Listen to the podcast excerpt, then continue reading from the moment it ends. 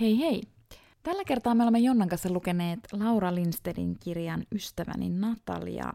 Tässä sitä ennen, siis ennen kuin menemme tuohon kirjaan tarkemmin, niin puhumme hieman muusta, mutta haluan kuitenkin lämmittelykysymykseksi kysyä, että Jonna, kuinka monta kulttuurista viittausta sinä bongasit tästä kirjasta? Kyllä sieltä nyt, jos, jos hakemalla hakee ja etsimällä etsii, niin saattaa löytää muutaman. Muutaman. Niin, mutta bongasit sä niitä? Kirjallisia, vi- Niin. kulttuurisia viittauksia. Kyllä mä väkisikin bongasin. Musta tuntuu, että mä en bongannut yhtään. Mä tiesin, että, ei kun mä tiesin, että on siinä koko ajan niin kuin silmieni edessä, mutta sitten mä en keksinyt, että mikä se on. Ah, okei. Okay. Mutta mitä sä tarkoitat? Kyllähän sieltä nyt niin kuin... Mä tunnen nyt itseni todella tai sä oot lukenut hyvin kursorisesti tämän kirjan. Tämä on hirveän hyvä aloitus tällä podcastilla. Mä tunnen itseni todella tyhmäksi. No niin, mennään seuraavaan aiheeseen. Mennään.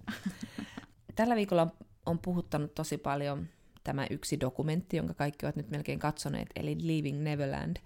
Michael Jacksonin ja hänen ähm, seksuaalisesta hyväksikäytöstä kertova dokumentti. Mäkin katsoin sen nyt tällä viikolla. Sä oot katsonut sen aikaisemmin ja laittelit mulle siitä vähän kiihtyneitä viestejä. Se oli dokumenttina siis ensinnäkin ihan hirveän hyvä. Mikä sussa teki siihen vaikutuksen? No ehkä just se, että se oli siis todella hyvä dokumentti, että se oli niin, kuin niin mietitty ja sitä ei tavallaan ehkä ensin tajunnut, että miten mietitty se on, mutta sitten kun sen katsoo loppuun asti, sehän on siis pitkä dokumentti, se on jaettu kahteen osaan, se on yhteensä neljä tuntia, mutta siis mä, mä pistin elämässäni kaiken syrjään ja katsoin sen neljä tuntia sitä sitten niin kuin aika lailla putkeen. Ja ehkä just, että aihe, joka on hirvittävän äm, vaikea, niin kuin monelta kannalta, ja, ja jos miettii jo niin kuin dokumentin tekijänä sitä, että, että millaisia niin kuin eettisiä kysymyksiä siinä joutuu niin kuin pohtimaan, mutta että muhun teki ehkä erityisesti sit vaikutuksen se, että siinä, siinä siis uhrit äm, olivat pääosassa ja saivat kertoa niin kuin omilla ehdoillaan. Todella avoimesti he siis kertoivat, mutta että jotenkin, että siinä ei musta ollut mitään semmoista sosiaalipornoa eikä, eikä sellaista, vaan että se lähti niin kuin näistä uhreista ja heidän niin kuin tarpeestaan puhua ja se niin kuin perustellaan siinä dokumentin aikana, että miksi se oikeasti on niin tärkeää, että uhrit saavat puhua näistä asioista. Siinä ei ollut mitään niin kuin pakotettua eikä väkinäistä. Jotenkin, jotenkin niin kuin ehkä se. Ja sitten toisaalta myös se, että se, se on mun mielestä todella hyvä dokumentti siis kaikenlaisesta seksuaalisesta väkivallasta ja hyväksikäytöstä, että se niin kuin tavallaan avaa sitä ilmiötä ja osoittaa, että miten monimutkainen ja- ja hankala se on.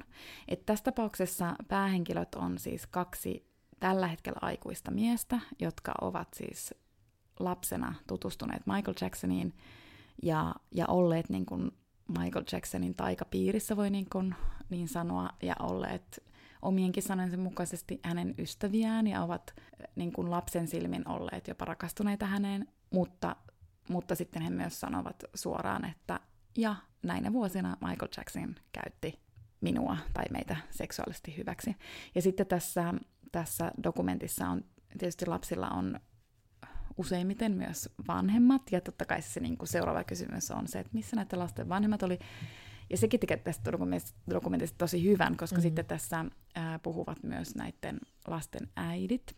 Ja sitäkin mä, niin kun, mä en tiedä, miten, miten sä niin koit sen, ja itse asiassa mä en ole hirveästi nyt katsonut suomalaista keskustelua tästä, mutta jotenkin niin kun, sekin oli mun mielestä mahtavaa, että miten helppo olisi niin kun mennä syyttää niitä vanhempia, mutta ainakaan mä en sit syyttänyt, että sit että ne äiditkin oli niinku hurahtanut ja ihastunut siihen Michael Jacksoniin ja niinku ajatellut, että hän on osa heidän perhettään. Mutta silti mulle ei tullut semmoista oloa, kun katsoo sen koko dokumentin, että, että mä haluaisin erityisesti syyttää vaikka näitä äitejä. Mä ajattelin ihan samoin. Kauheasti tästä käytiin keskustelua siitä, että, että mikä noita äitejä vaivaa, mitä ne on tehnyt. Ja kyllä totta kai ne on ollut sokeita, ne on ollut siis, ne on halunnut ajatella siitä tarunomaisesta satuolennosta, jonka ne saa yhtäkkiä perhepiiriinsä, joka haluaa, joka haluaa edistää niiden lasten uraa ja on, niin kuin, on aika sillä niin kuin perheenjäseniä, niin kuin ne usein ne kuvaili, molemmat perheet, Michael Jacksonia. Ja sitten tämä yksikin äiti sanoi, että se oli niin kuin hänen yksi lapsensa.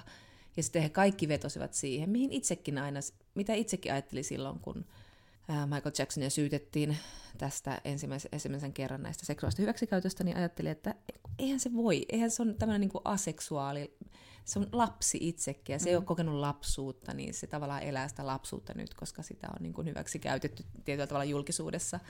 Ei sitä voinut, että tavallaan jollain tavalla mä ymmärsin, niin kuin sanoit, myöskään minun, minun eka ajatus ei ollut tuomita vanhempia millään lailla. Enemmän tuli semmoinen olo, että, että tämä on kyllä järkyttävä tämä, miten valta ja julkisuus ja kuuluisuus ja, ja tämmöinen tähtikultti, että miten se voi lumota ihmisen ja miten ihminen voi niin kuin, tavallaan menettää kaiken terveen järjen sen edessä.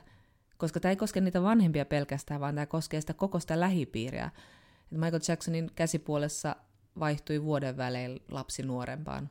Ja tämä oli mun myös kiinnostavaa, että luettiin silloin Maggie Nelsonin Argonautit, ja hän teki siinä sen viittauksen, että, että kuinka Michael Jackson oli tämä Bubbles apina, ja sitten kun Bubbles kasvoi liian isoksi, niin sitten hän vaihtoi sen uuteen pienempään apinaan, jonka nimi oli edelleen Bubbles. Ja tämä on tämmöinen, vaan tämmöinen, mutta tämä rinnastus tuntuu jotenkin vähän sille uh, epämukavalta. Mutta kyllä siinä oli aika monen, moinen lähipiiri, joka sulki silmänsä tältä, että Michael Jackson on pieniä poikia ympärillä ja hän yöpyy heidän kanssaan jatkuvasti. Ihan tieten tahtoen. Niin, ja sitten tavallaan, tavallaan ei pelkästään edes lähipiiri, vaan siis koko maailma. Niin, siis koko et, maailma, niin, niin kyllä. Et kun tuossa tuossa dokkarissa just, kun siinä on arkistomateriaalia, Siis, ja mä en edes jaksa niin ruveta moralisoimaan sitä, että miten kukaan ei sitten puuttunut, vaan että ehkä enemmän siinä ällistyttää se, että miten erilainen, tai mä toivon, että miten erilainen maailma silloin oli. Että et sitten vaan niin kuin myös ajateltiin, että koska ky- kyllähän siis tästä liikkuu koko ajan huhuja, sitten oli nämä niinku oikeudenkäynnit, mutta että niinku ihmisiä Silti. ei siis vi- siis ilmeisesti oikeasti kiinnostanut näiden lasten oikeudet. Mm. Koska siis just tuossa dokkarissa tulee esille just se, että, että kun siellä on niin kuin Michael Jacksonin siis kainalossa käytännössä, että se kävelee niin kuin, ihan kuin sillä olisi parisuhde näiden lasten kanssa, niin mikä sillä niin kuin tavallaan siis olikin. Niin. Ja sitten just, että, että ne on aina hirmu söpöjä ne lapset. Sitten, sitten niin kuin kaikkein irvokkainta on vielä, että, että ne niin kuin tavallaan pukeutuu Michael Jacksoniksi. Mm, Eli sen mm. kainalossa oli aina niin kuin semmoinen mini siis niin, semmoinen niin kuin, niin. Ä, ikään kuin, niin kuin lapsiversio hänestä itsestään. Mm. Ja sitten just se, että se vaihtuu niin kuin vuoden välein. Mm. Että mi, et mitä siis niin kuin, tai siis niin, no maailma mm. oli semmoinen, että sitten mm. sit se vaan niin kuin hyväksyttiin, vaikka siis mun mielestä, ainakin mä muistan myös lapsuudesta, että siitä oli tämmöisiä tosi ällöttäviä niin kuin vitsejä tavallaan mm. Michael Jacksonista, että, mm. ja se liittyy just niin kuin niin lasten oli. hyväksikäyttöön. Kyllä, kyllä. Että ei se ole ollut mikään salaisuus, se niin. ei ole niin. tullut niin kuin yllätyksenä, että sitten niin kuin että ne katsojat, ketkä erityisesti nyt vaikka syyttää niitä vanhempia, niin sitten ne ei kyllä niin kuin halua nähdä myöskään sitä niin. laajempaa totuutta. Että, niin. Ja just mitä sä sanoit tuosta julkisuudesta, että, että siinä niin kuin väkisinkin tuossa dokumentissa ajattelee, että, että meillä on ihan sairaalainen suhde julkisuuteen ja valtaan, että mm. me niin kuin nähdään asiat, mutta sitten me ei vaan suostuta näkemään niitä tai, tai meitä ei niin kuin kiinnosta. Tai... Mm. Niin ja miten irvokas se koko oikeudenkäynti ja nämä otteet valamiehistöstä, että, että se ylipäätään, miten niin kuin odottaa jotain kuvanauhaa tapahtuneesta, että ei, ei uskota niitä uhreja ja sitten valamiehistöt vetoaa johonkin. No joka tapauksessa siis, että koko maailma päätti omistaa silmänsä, ja, mutta niin kuin sä sanoit, niin tämä oli kyllä siis niin kuin loistava avaus siitä, miten niin kuin monisyistä se voi olla se suhde siihen hyväksikäyttäjään, just se, että niin kuin tämä yksi näistä, toinen näistä uhreista sanoi, että sitten kummallakin alkoi tulla sitten purkautua nämä tuskat sen jälkeen, kun tuli itse isäksi. Ja sitten huom- tämä toinen kertoi siitä, että kuinka hän tunsi aivan järjetöntä raivoa, kun hän alkoi kuvitella, että Michael Jackson tekisi saman asian hänen lapselleen. Ja sitten hän niin yritti pohtia mielessä, että miksi hän ei tunne sitten niin samankaltaista raivoa siitä, että Michael Jackson teki sen hänelle, mm. kun hän oli pieni lapsi. Että miksi on näin vaikeaa. Ja sitten se sama se semmoinen, että niin kuin, että rakastaa sitä, ja sehän korvasi kaikki, koko perheen käytännössä Michael Jackson tai isän, isän näiden poikien elämässä. Että se semmoinen, niin että se rakastaa ja palvoo sitä, ja okei, se tekee samalla näitä inhottavia juttuja mulle, mutta... Niin.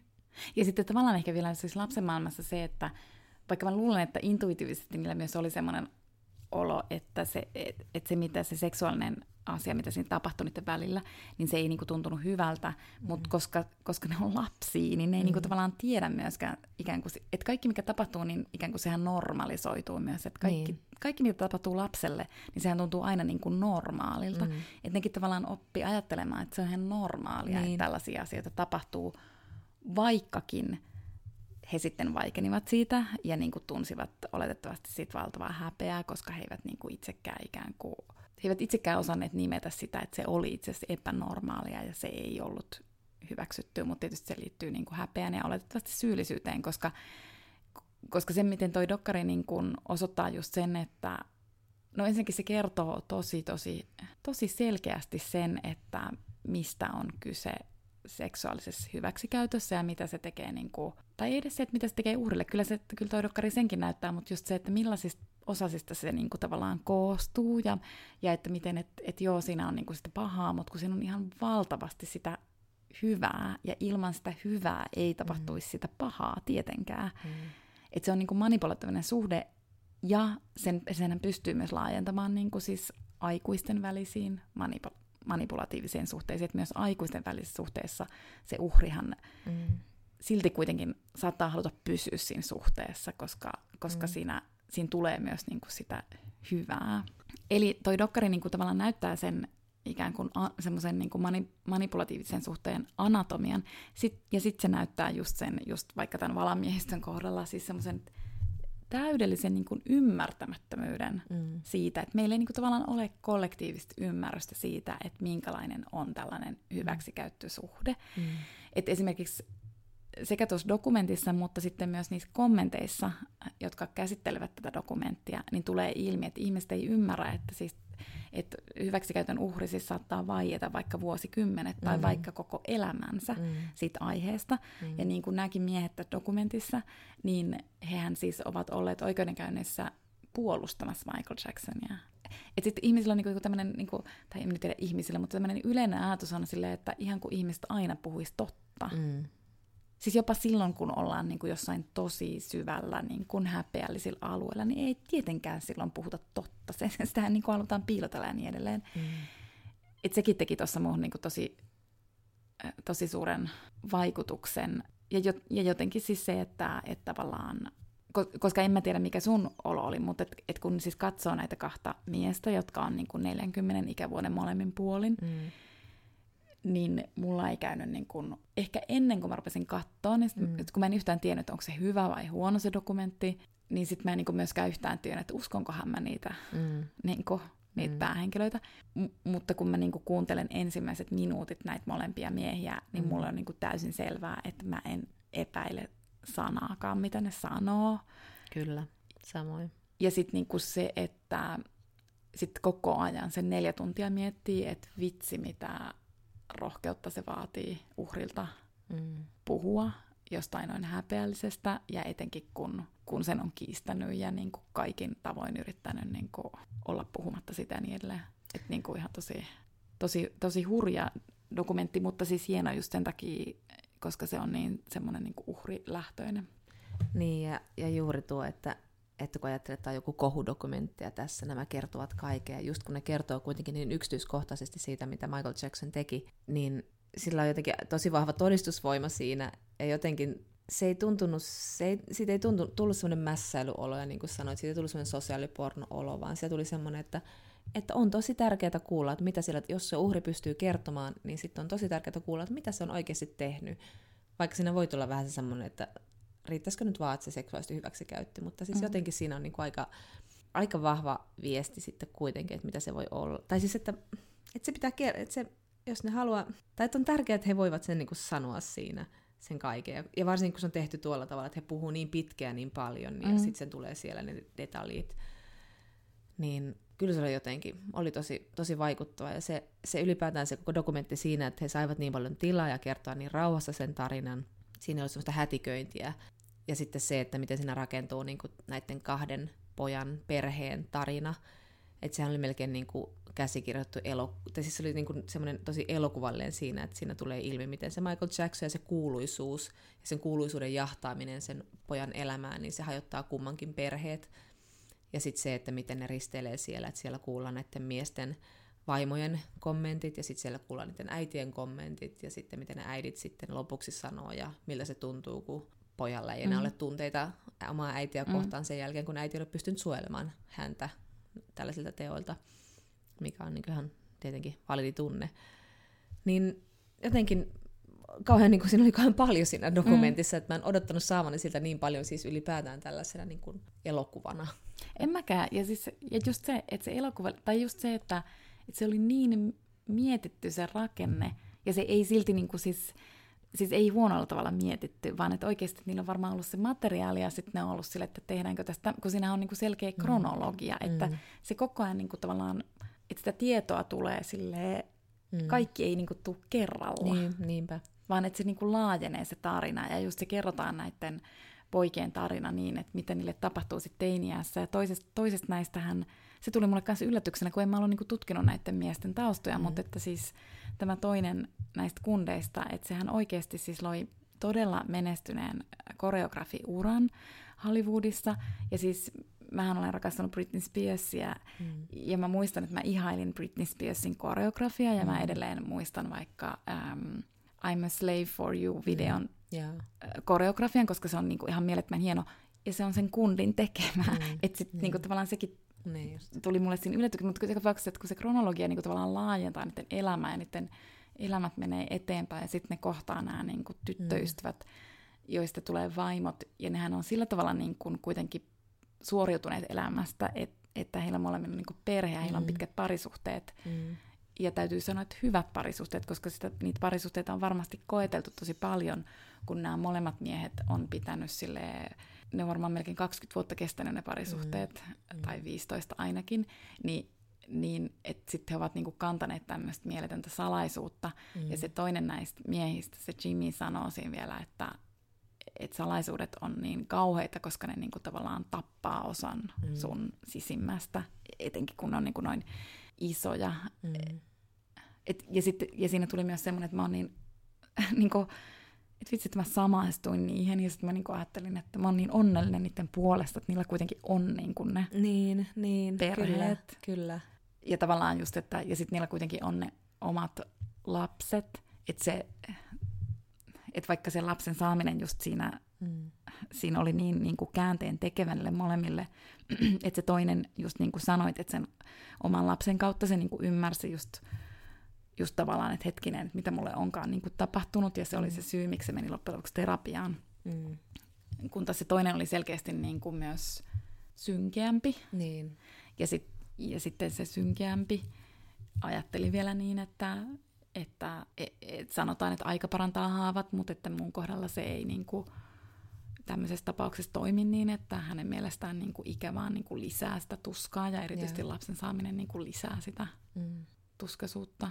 Ja sitten jotenkin tämä oli niin mielenkiintoista, että tämä tuli nyt tähän, että tämä käsittelee jo Michael Jacksonia, olisi helppo niin kuitata tämän sillä, mutta nyt kun tämä tulee tänne niin Suomessa viimeaikaisten uutisten valossa, käsitellään niin tätä koko teemaa tämän, tämän dokumentin kautta, että se oli aika niin kuin, tosi hienoa siis sillä tavalla, että tämä oli kuitenkin, tämä Doc Venturesin keskustelu oli tosi hyvä keskustelu ja siellä koko ajan oli nämä tukipuhelimet ja auttavat puhelimet, mihin voi ottaa yhteyttä. Ja sitten siellä oli paikalla myös sillä studiossa kommentoimassa tämä Niina Kähäri, joka on niin kuin kokenut myös lapsuuden aikaisen hyväksikäytön ja sitten tehnyt myös kirjan siitä aiheesta, jossa on haastatellut muita uhreja. Sitten sit kuitenkin jotenkin no, tarvitsee sitten aina sitä sellaista, kun tulee se olo, että nonni, että nyt toi kusipa on pilannut noiden elämän, mm. niin sitten kun se kähäri sanoo sitä, että, niinku, että, että se on, on, on tosi niinku stigmatisoivaa sanoa muilta, että nyt sen lapsen elämä on pilalla, että, se, että siitä voi selviytyä, että, että niin kuin lapse, lap, että korjaavat kokemukset voi parantaa.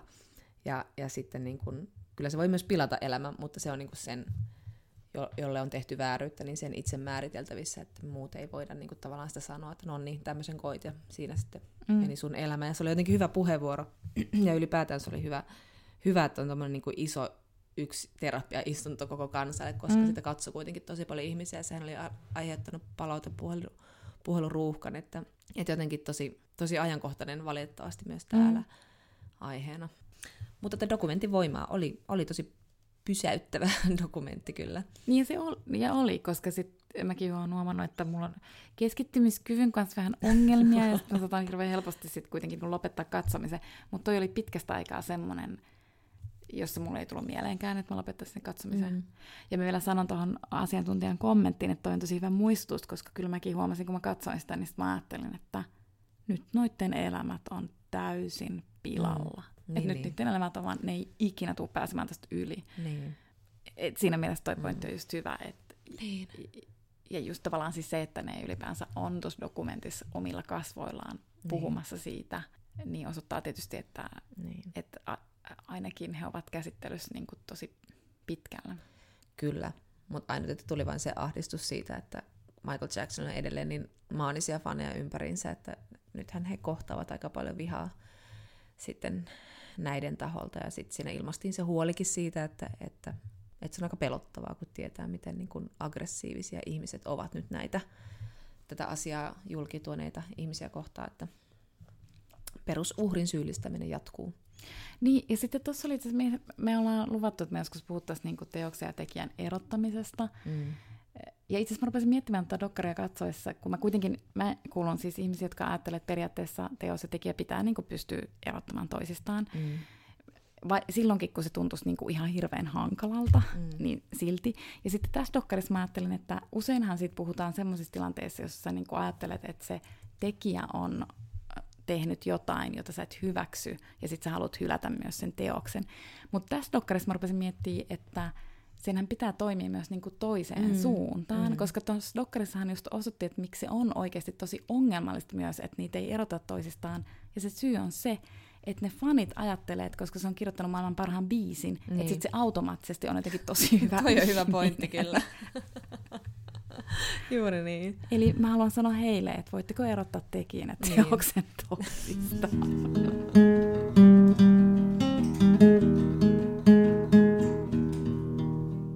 Ei siis tule yllätyksenä, että olemme lukeneet Laura Lindstedin ystäväni Natalia kirjan yksi tämän kevään puhutuimmista kirjoista. Varmasti siksi, että kirja on todella todella hieno ja varmasti myös siksi, että Laura Lindsted on Finlandia palkittu edellisellä romaanillaan Oneron. Mitä sinä, Jonna, mitäs, mikä sun päällimmäinen ajatus tästä kirjasta No sanon mun ensimmäisen ajatuksen, joka oli se, että, että oli ihan super ilahduttavaa aloittaa tämmöinen niin näin tiiviiseen tavallaan alkutilanteeseen ja lähtötilanteeseen ja hen, henkilöhahmoihin sijoittuva romaani sen jälkeen, kun Oneron oli kuitenkin niin, se risteli monella mantereella ja siinä oli seitsemän erinäistä päähenkilönä ja valtavia teemoja. On tässäkin valtavat teemat tietyllä lailla, mutta, mutta tässä on ihan tämmöinen niin mahtava näyttämölle pano, tämmöinen oikein tämmöinen suljettu tila, jossa on niin kuin, vähän niin kuin teatterin näyttämöt. On kaksi henkilöä, on terapeutti, on hänen vastaanotolleen saapuva Natalia, ja sitten kuvaillaan hyvin tarkasti se miljö, missä he istuvat ja viettävät, näissä, viettävät näitä terapiasessioita. Eli on terapeutin Amanden vihreä nojatuoli, on potilaan veneän sininen nojatuoli, on poltetun oranssinvärinen sohva, johon Natalia sitten asettuu. Sitten on itämainen matto, jossa on tyylitelty neliterälehtinen kukka ja sohvan päällä taulu, jonka nimi on suukorva. Ja sitten oli jotenkin, musta oli jotenkin mahtavaa lähteä lukemaan tätä, kun mä tajusin, että okei, tässä on tämmöinen asetelma, että ollaan nyt ihan tämmöisessä niin kuin aika suljetussa, ja sitten pysyttiin näiden kahden henkilön maailmoissa. Mm.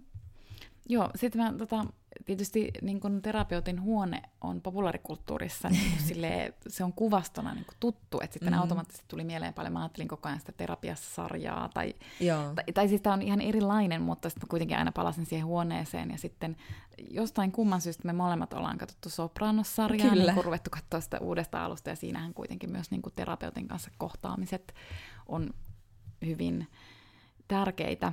Tota, Tämä kirja alkaa sillä, että, että tera, terapeutti kertoo, että hänellä on ollut asiakkaana tällainen Natalia ja sitten heidän tiensä ovat eronneet ja sitten me päästään niin kuin tavallaan, sitten hän palaa ajassa taaksepäin ja katsoo ikään kuin heidän tämän terapia-asiakassuhteensa tai kertoo sen läpi. Ja siis pakko sanoa, että tämä terapeuttihan siis vie multa järjen. se, se on totta. se on, niin kuin, se on se on niin kuin oma hyvänen. Mä myös ajattelen ehkä, että mm. aika epävarma, koska se ihan hirveästi niin kuin pätee. Mm, mm. Se pätee tämmöisellä niin kuin ulkoisilla asioilla. Hän vetoaa tohtorisarvonsa aika tuossa kirjan alussa jo, jo heti. Ja sitten eh, sit hänellä on tämmöinen niin kuin metodi, jota hän sitten käyttää Nataliaan. Hän on niin kuin ihan järjettömän kiinnostunut Nataliasta ja Natalian mielestä, ja sitten mä niin koko ajan mietin vaan silleen, että mikä sitä vaivaa. Sitten mä rupesin miettimään, että mikä kaikkia terapeutteja ylipäänsä vaivaa, että miksi ne on noin kiinnostuneita muiden ihmisten mielistä, ja miksi ne haluaa niin muokata tai ohjata niiden mieltä kohti jotain. Ja sitten te, tässä terapeutissa on myös niin todella huvittavaa, siis, siis mun mielestä huvittavaa se, että hän oikeasti uskoo, että hän on koko ajan niin kuin jotenkin kräkkäämässä sen koodin mm. tässä Nataliassa ja että hän on paljastamassa sen salaisuuden. Ja pitkin matkaa hän on vakuuttunut, että nyt hän tällä metodillaan pystyy, pystyy tai pääsee selville siitä, että kuka tai mikä tämä Natalia onkaan naisia ja niin edelleen. Kyllä, ja Natalia on hänen niin kuin alisteisessa suhteessa.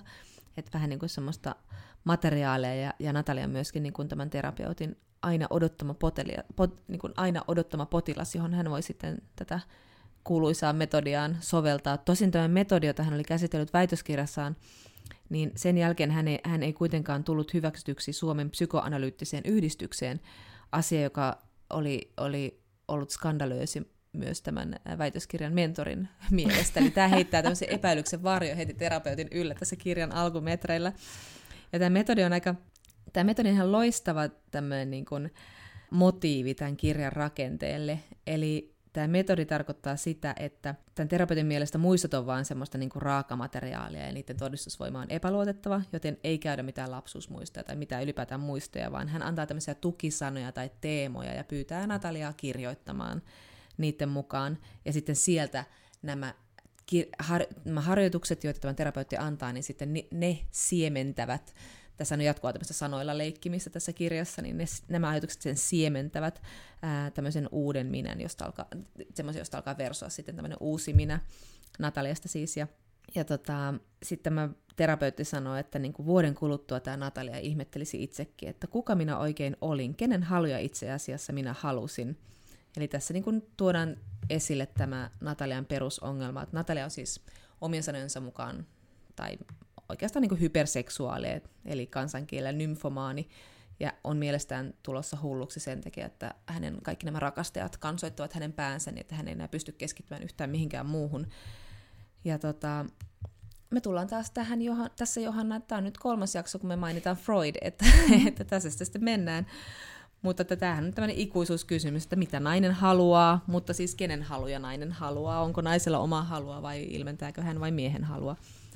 Ja sitä sitten tässä etsitään, kun Natelia etsii uutta itseään kirjoittamalla näitä tehtäviä tämän kerrostusterapian kautta. Mutta siis tämä on mun ihan loistava tapa. Tämä on niin kuin romaani, joka poukkoilee eri, eri teemoista ja eri ö, tilanteista, eri muistoista – mutta se tavallaan motivoidaan just ton, ton kerrostusterapian kautta. Et jotenkin ihan, ihan loistava lähtöasetelma tälle, tälle kirjalle. On, ja sitten kun tavallaan, että et kun se terapeutti on niin epäilyttävä, että mä en niin kuin, luota siihen esimerkiksi niin kuin sekuntiakaan, koska se, se just niin kuin, pätee. ja Sukupuolta sitten... ei muuten mainita, mutta meillä on epäilyksiä. niin, niin, ja se, mutta sekin oli mahtavaa, että mä niin kuin, koko ajan et en mä pystynyt päästä irti siitä, että mä olisin miettinyt sitä sukupuolta. Että mä niin aina välillä niin kuin ajatuksessani testasin, että miltä se näyttäisi, jos se olisi nainen, tai miltä se näyttäisi, jos se olisi mies, tai mitä tahansa muuta. Mutta mun piti sanoa se, että, että tuossa terapeutissa on mun mielestä mahtavaa myös se, että miten niin kuin Lindstedt uskaltaa olla kertomatta sitä terapeutista hirveästi mitään, että nämä hahmothan vaan niin kuin mm. tulee mm. paikalle – ja sitten ne lähtee pois. Mä en luota niistä kumpaankaan. niin. Eli loppujen lopuksi mä en oikeasti tiedä niistä kummastakaan hirvittävästi mitään, mutta sitten kuitenkin niiden, esimerkiksi sen terapeutin just se niin kuin sävy, se, että millä se puhuu, millä tavalla se niin kuin tavallaan rakentaa sitä omaa tarinaansa, koska se kuitenkin myös rakentaa sitä, niin sitten se kertoo siitä terapeutista kuitenkin just jotain. Mm-hmm. Et nyt me molemmat ajatellaan, että se on aika tärkeilevä ja niin kuin, että sille on merkitystä sillä, että mitä muut ihmiset hänestä ajattelevat, ja hänelle on siinä mielessä käynyt niin kuin pikkusen huonosti suoraan sanottuna uramielessä. Ja sitten tässä on hauskaa se, että se terapeutti on niin varma, että hän on se, joka johdattelee Nataliaa. Alussahan niille tulee siis tämmöinen oikeastaan konflikti, koska siis kuten me tiedämme terapiaa, me tiedetään niin kuin se, että siellä on niin kuin aina se kello, sitten siellä on joko nojatuoli tai sohva tai mukava tuoli ja sohva, tässä tapauksessa molempia. Ja sitten, että terapeutti johdattelee keskustelua ja terapeutti aloittaa keskustelun ja terapeutti päättää keskustelun, mutta sitten se Nataliahan uhmaa näitä kaikkia sääntöjä, että, että Natalia ei valitse sitä tuolia, minkä yleensä asiakas valitsee, vaan hän heittäytyy sinne sohvalle.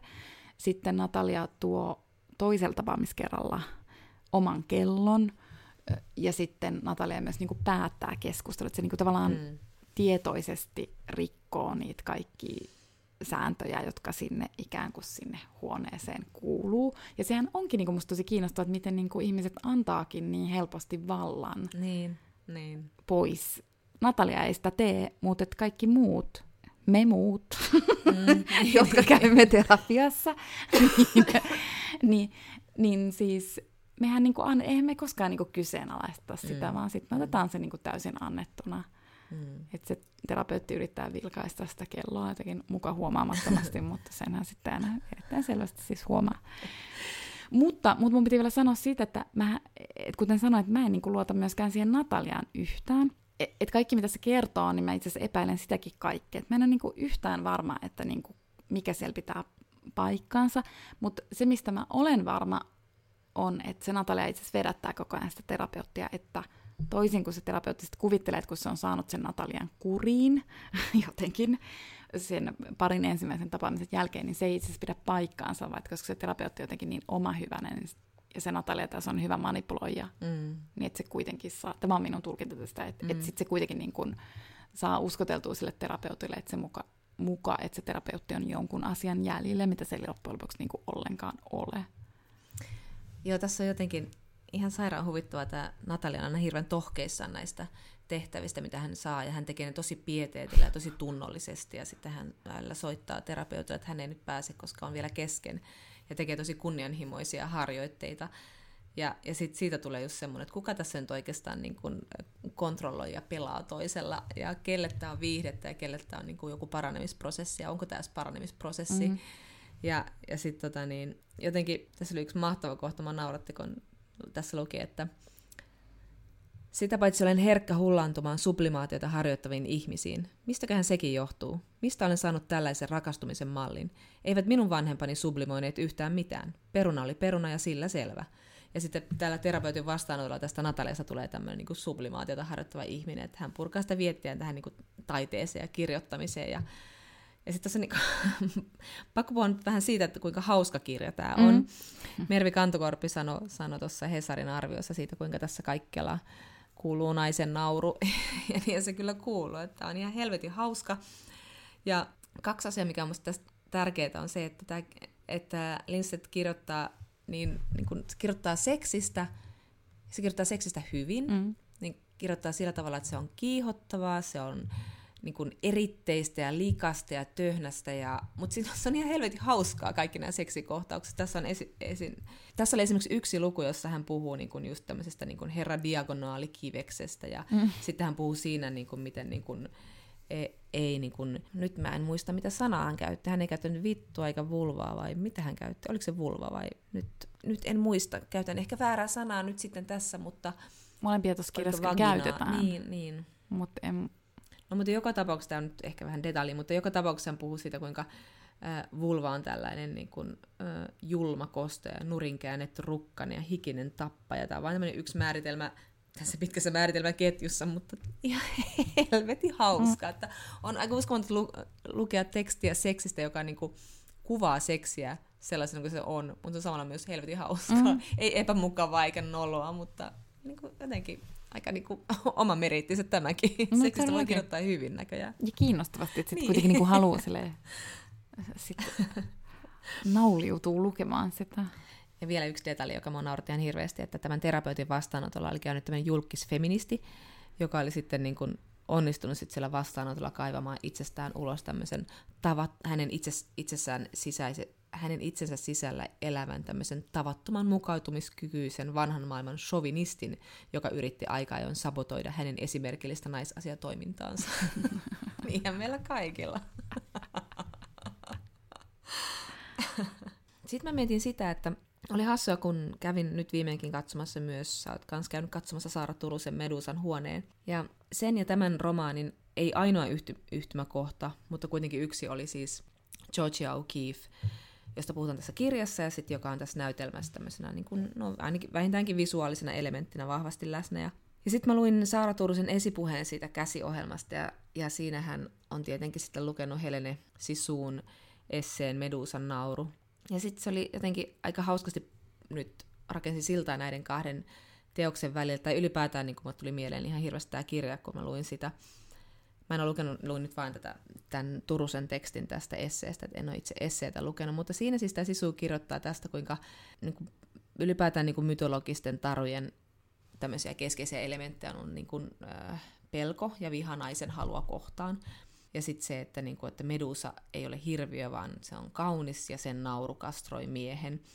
Että kun, hän, kun Medusa nauraa ja on niin kuin, tämmöinen, niin kuin, no, Medusan nauru kastroi, kastroi miehen.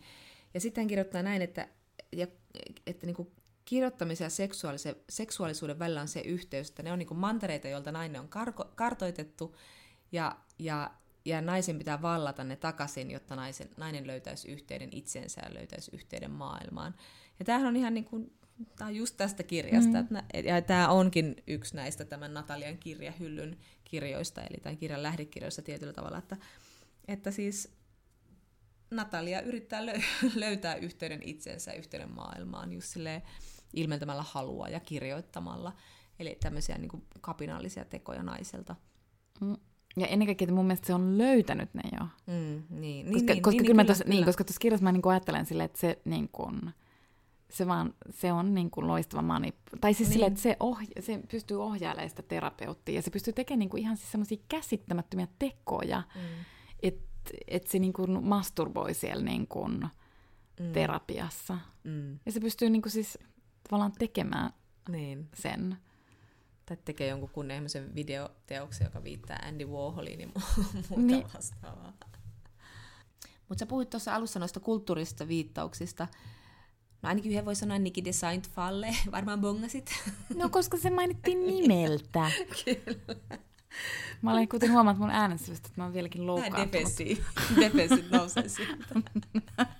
No mutta siis onhan tässä niinku läpeensä, läpeensä tämä niinku tietty semmoinen, joku mikä mua viehättää siis Siiri Hustvedin kirjoissa, vaikka hän ei ole kirjallinen ollenkaan sellainen kuin Laura Lindstedt, koska hän on tosikko. ja hänellähän on semmoinen, niin kuin, hän on semmoinen taiteen rakastaja, ja hänen kirjansa on niin kuin, niihin on nidottu tosi syvälle se hänen taiteen tuntemuksensa ja se viljelee siellä sellaisia niin kuin just, just sen, niin kuin ne on niin organisesti mukana, koska hän niin kuin tuntuu elävän ja hengittävän niin kuin taidetta ja kirjallisuutta ja kaikkea mahdollisuutta. Mutta jotenkin oli, oli silti ihan lukea tällaista romaania, joka kurkottaa niin monelle eri taide, taidesuuntaan, niihin, miten on siellä keksittyäkin taidetta, mutta sitten siellä just tämmöiset Niki-designed fallet. Ja sitten muistaakseni, kun se näyttely oli Tukholmassa silloin muutama mm. vuosi sitten, se oli, en mä ollut koskaan kuullut silloin hänestä, kun mä kävin siellä. Sitten mä olin ihan silleen, että mikä tällainenkin hullu mahtava nainen, mm. missä, missä on pidetty tällaista. Ja se oli ihan mahtava se näyttely. Sillä mm. on se kuuluisin 60-luvulla valmistunut teos, tämä She a Cathedral, jossa on tämmöinen valtava maalattu, nain, eri värillä maalattu nainen, jonka sisällä voi kävellä vulvasta. Mm. Ja, ja sitten hänellä on paljon tämmöistä niin ihmissuhteisiin ja rakkauteen, rakkautta käsittelevää taidetta. Ja niin ihan mieletön. Mm. Ja jotenkin nyt tässä ajassa olisi mun mielestä aivan mieletön nähdä hänen näyttelynsä jossain, kun nyt se jotenkin olisi ehkä, kun nyt puhutaan kuitenkin niin paljon naisista taiteen tekijänä mm. ja niin eri tavalla, että jotenkin... Mutta ei se nyt niin monta vuotta ole. Että no tavallaan ei, mä ajattelen, ei, että se niin, oli niin, niin kuin tavallaan tätä, uutta niin, niin. aalto, mutta sitten vielä tuossa niin Tukholman Mudenan osalta siis se, että Mudena on aina myös nostanut sitä taiteilijaa, myös niin. silloin 60, eikö se ollut kuitenkin 60-luvulla se, se duuni, että sitten että Tukholma oli se paikka, jossa niin. häntä näytettiin jo silloin, että sitten tavallaan se näyttely myös osoitti sen, että miten yksittäisillä museoilla voi olla niin kuin niin. merkitystä ja mä en tiedä, oli, onko häntä koskaan näytetty sit Suomessa itse asiassa, mutta niin kuin niin. tavallaan joten, jotenkin niin. se niin kuin vielä korosti sitä jotenkin, että miten, että jos jollain museolla on niin kuin visio Joo, ja niin kuin, kyllä.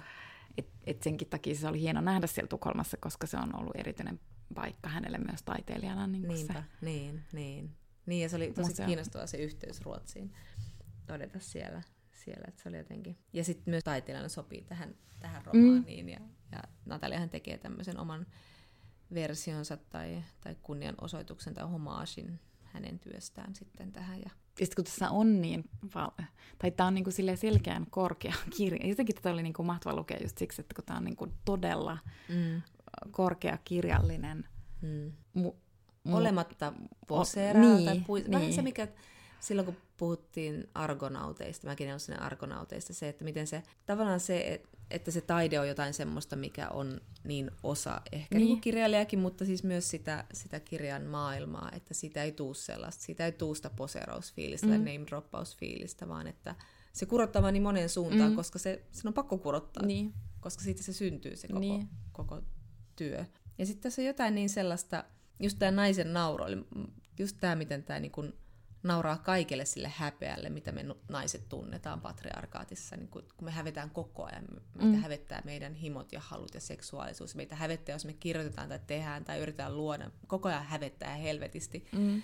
Ja sitten tämä Natalia on tavallaan niin kuin häpeämätön, mutta se on tehnyt sen kanssa töitä, että tässä, tässä luki jotenkin, että hän niin kuin on päättänyt kesyttää sen häpeän tai tehdä sitä parhaan ystävänsä ja kehystää ja laittaa sen esille ja kohdata sen joka päivä sen mm. häpeän.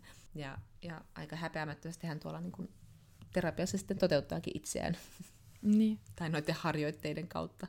Että aika, niin kuin, aika mahtava hahmo on tämä Natalia kyllä kieltämättä. Mitään hajua ja minkälainen hän on oikeasti. Niin, niin ei, ei oikeasti. ole. Niin. mutta siis, ei ole niin. mutta tämä terapeutissa on vaan niin kuin kiinnostava persona. Ja mä jäin vielä nyt miettimään tuosta, kun sä puhuit siitä Saara Turusen, siitä, siitä Medusa, kun mä jäin siis, mä vähän niin kuin jouduin nyt mykäksi, kun mä jäin tässä miettimään, mä en pysty tekemään kahta asiaa yhtä aikaa. Mä ymmärrän. Eli, mutta kun mä just mietin sitä seksuaalisuutta, että kun välillä mä kuitenkin ajattelen myös, että tavallaan aseksuaalisuus on niin kuin vapautta, mm. mutta ehkä se onkin vapautta vaan niin kuin, tavallaan patriarkaatista, ehkä se ei olekaan vapautta niin kuin... Ihmisyydestä. Niin. Niin, niin. Et ehkä se on vaan tapa just reagoida siihen, että jos ei niinku niin, aivan, niinpä. kestä jotain, jotain niinku epäoikeudenmukaisia valtasuhteita sukupuolten välillä vaikka. Tai... Niin, ja just sitä, että mitä, mitä sitä haluaa, niin. mikä, on, niinku, mikä, mikä ilmentää omaa halua ei edes tiedä. Niin. Kaikki on niin paineistettua ja, ja roolitettua. Ja, niin, ja myös yliseksuaalisoitua semmoisessa niin. niin tietyssä mielessä, että niin. sehän niin kuin, että vaikka meillä koko ajan tulee niin kuin seksuaalisia virikkeitä, siis mm. mainonnasta lähtien, niin kuin ihan että mehän kohdataan sitä niin kuin joka päivä, mutta kun se on aina niin kuin tietynlaista, että siihen ei niin kuin kuulu sitä semmoista jotain niin kuin niin. laaja-alaista valinnanvapautta. Niin, niin, kyllä. Hyvin kiinnostavaa. On. Mutta tämä loppuhan tässä on tosi riemastuttava. Puhumme tästä niin kuin sillä oletuksella, että sinä, joka kuuntelet, olet lukenut tämän mm. tai et mainita. Eihän tässä nyt mitään sellaista loppuratkaisua, kyllä tässä nyt on puhuttu kirja halki jo, mutta se, että se, että tämä niin loppuu tämmöisen mahtavaan vagina-dialogiin, jossa, jossa niin oikeastaan viimeisen sanan saa Natalian vagina. tämä on mahtavaa. Ja sitten hän, jotenkin hänen todistusvoimansa on ehkä se, johon tässä voi luottaa, se, että Natalia on yksinkertaisesti ollut aina pitelemätön. Mm. Ja sitten oikeastaan, äm, koska sen jälkeen kun olin lukenut tämän kirjan, sitten ennen kuin me nähtiin, niin tietysti, tietysti me aina niin kuin palataan niihin kirjoihin, jotka me ollaan luettu, niin sitten mä tajusin, että tämä on kyllä oikeasti myös sellainen kirja, joka kestäisi tosi monta lukukertaa, kyllä. ja joka oikeastaan melkein pitäisi lukea vähintään kyllä. kaksi kertaa, koska Joo. nyt kun mä rupesin lukemaan sitä alusta uudestaan, Sama. niin sitten yhtäkkiä mä niin kuin tavallaan ymmärsinkin siitä tosi paljon enemmän, tai ymmärsin ja ymmärsin, mutta että mun niin kuin oma joku tulkinta alkoi niin kuin mm. vahvistua sillä Joo. toisella lukukerralla. Että... Joo, just noin. Eli todella hienon kirjan merkki. Kiitos Laura Lindstedt. Kyllä, kiitos. moi moi. Moi moi.